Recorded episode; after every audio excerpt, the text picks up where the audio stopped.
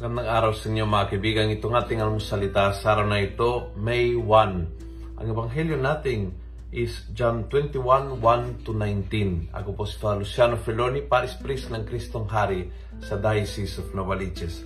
Ang ebanghelyo ngayon ay ang uh, pagpapakita ni Jesus sa mga disipulo niya at uh, gumawa siya sa pamamagitan ng utos niya ng isang miraculous fish, miraculous catch sila po'y nangingisda, walang nangyari magdamag. Tapos sinabihan ni Jesus kung saan dapat ibaba ang lambat at yan na.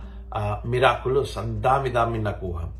Sabi ng Ebanghelyo, Peter climbed into the boat and pulled the boat, the net to shore. It was full of big fish, 153. But in spite of this, the net was not torn. Hindi napunit daw yung lambat kahit punong-puno. At yun ang gusto kong, yun ang na, na, na-touch sa akin. Kahit punong-puno, kapag itong bigat ay bigay ni Lord, hindi mapunit ang lambat. Minsan kasi, too many blessings ay mabigat. Naranasan mo siguro uh, blessing ang trabaho, pero too much work. Minsan na talagang nabibigatan ka. O minsan, children are a blessing.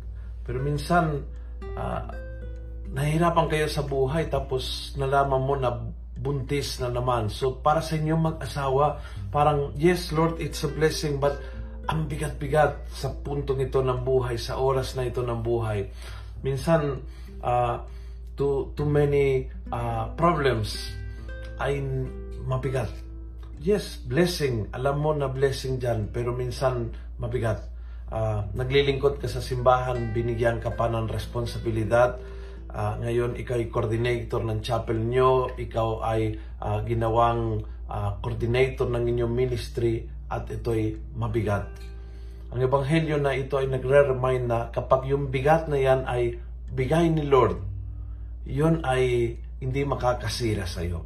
Hindi mapunit ang lambat. Kakayanin ng lambat mo, ng buhay mo, ng puso mo, kakayanin yung bigat na bigay ni Lord. Kapag bigay ni Lord, hindi nakakasira. Tanda mo yan.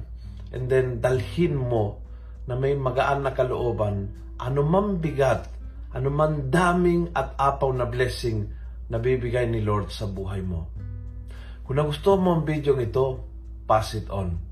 Punuin natin ng good news ang social media. Gawin natin viral, araw-araw ang salita ng Diyos. God bless.